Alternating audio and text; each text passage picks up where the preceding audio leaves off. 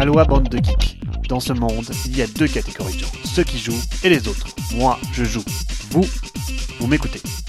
Salut à tous. Dans l'actualité cette semaine, le Spiel annonce ses nominations. Asmodée, en cours d'acquisition, rachète la licence Love Letter. Et Fedoom, le gros euro du moment, s'expose stratégiquement.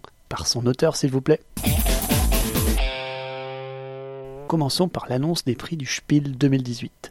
Annonce qui, pour une fois, attise une polémique. Ainsi, dans la catégorie Rennes vont s'affronter Assoul, Luxor et The Mind. Dans la catégorie joueurs avertis, ce seront Le Bien et le Malte, Tréfuté et Die Quacksalper von Kellingberg. Jeux non encore traduits en français. Première constatation, les jeux nominés sont pratiquement tous de l'école allemande.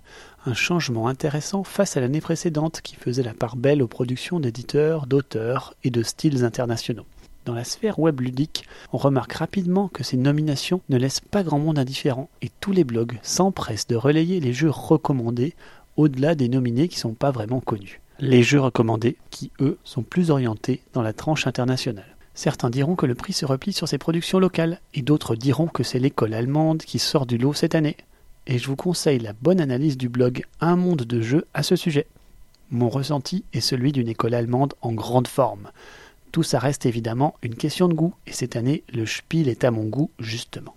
Côté joueur averti, je ne connais que Heaven and Ale, qui je trouve est un jeu extraordinaire. Ah oui, il n'a pas la complexité qu'on aime tant associer à un jeu expert, mais il va carrément avec le prix de Isle of Sky il y a deux ans. Il y a là une belle interaction indirecte, une imbrication mécanique parfaite, un game design très épuré, et la mécanique du scoring qui est l'une de mes préférées. Je suis aussi très heureux de voir Michael Kisling revenir sur le devant de la scène avec deux titres majeurs cette année. J'ai grand plaisir à voir le jeu à l'allemande être récompensé. Je sens aussi que le Spiel a envie de récompenser ce style de jeu comme sortant du lot cette année. Je n'ai pas pu jouer à Luxor de Rudiger Dorn, hélas, mais je suis perplexe pour The Mind. Un jeu atypique qui procure des sensations ludiques hors normes lors des premières parties, mais qu'on jouera 3-4 fois pour faire découvrir. Rien à voir avec la profondeur de Hanabi notamment.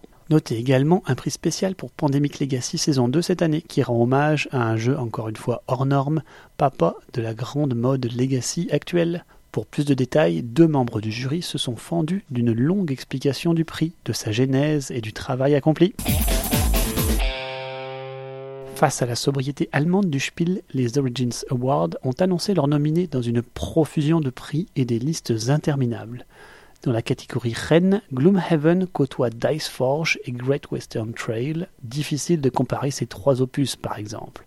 Le prix famille contient même le spin-off Disney de Codenames face à Assoul. C'est assez peu intéressant de comparer l'incomparable, mais jetez un œil à la liste comme une liste d'excellents jeux. Asmodée est en cours de rachat et ses tractations peuvent prendre pas mal de temps. C'est toujours le bon moment pour montrer sa santé financière. Ainsi, Asmodée a acquis la juteuse licence de Love Letter, ancienne propriété de AEG depuis déjà 6 ans. La gamme va donc s'étoffer sous les couleurs Asmodée maintenant. Côté jeu, c'est Roll for the Galaxy qui va bientôt connaître une seconde extension, Rivalry, ou les rivalités entre les races intergalactiques. Au programme, trois modules dont voici un aperçu du premier, Deal Game, une toute nouvelle phase de jeu qui n'est pas sans rappeler la phase de vente de son grand frère Race for the Galaxy, s'invite donc en même temps que la phase 4 de production. Quelques nouveaux dés, mais surtout un nouveau plateau permettant de dépenser son argent pour réaliser des deals de dés arrive. Tout pourra s'échanger ici, et on aperçoit même de nouvelles extensions de pistes d'argent pour stocker toujours plus. Merci à Geeklet d'avoir relayé cette information. Le jeu devrait sortir pour SN cette année. Paradox Interactive, l'éditeur de jeux vidéo bien stratégique, a annoncé être en train de développer des jeux de société autour de l'ensemble de ses licences jeux vidéo. City Skylines, Europa Universalis ou Crusader Kings auront bientôt leur version sur table. Ce dernier est d'ailleurs en financement sur Kickstarter actuellement. Je vous conseille d'ailleurs leur petit teasing YouTube plutôt amusant. Pour tous les fans de monstres de complexité, Feudum doit vous dire quelque chose. Si le Kickstarter à succès est arrivé il y a peu dans vos chaumières, ne manquez pas cet article de l'auteur chez Cardboard Republic. Il y évoque des pistes pour bien jouer tout en rappelant que de nombreux chemins peuvent mener à la victoire. Pour terminer, tous les fans de Gloomhaven ne rateront pas cette petite interview de l'auteur Isaac Childress, où il évoque la future mini-extension qui sortira pour SN. Extension développée par son homme de confiance ayant participé en sous-main sur la boîte de base de Gloomhaven. De son côté, Isaac planche à plein temps sur le travail d'éditeur, mais aussi sur la monstrueuse extension de la taille de la première boîte qui devrait voir le jour en 2019.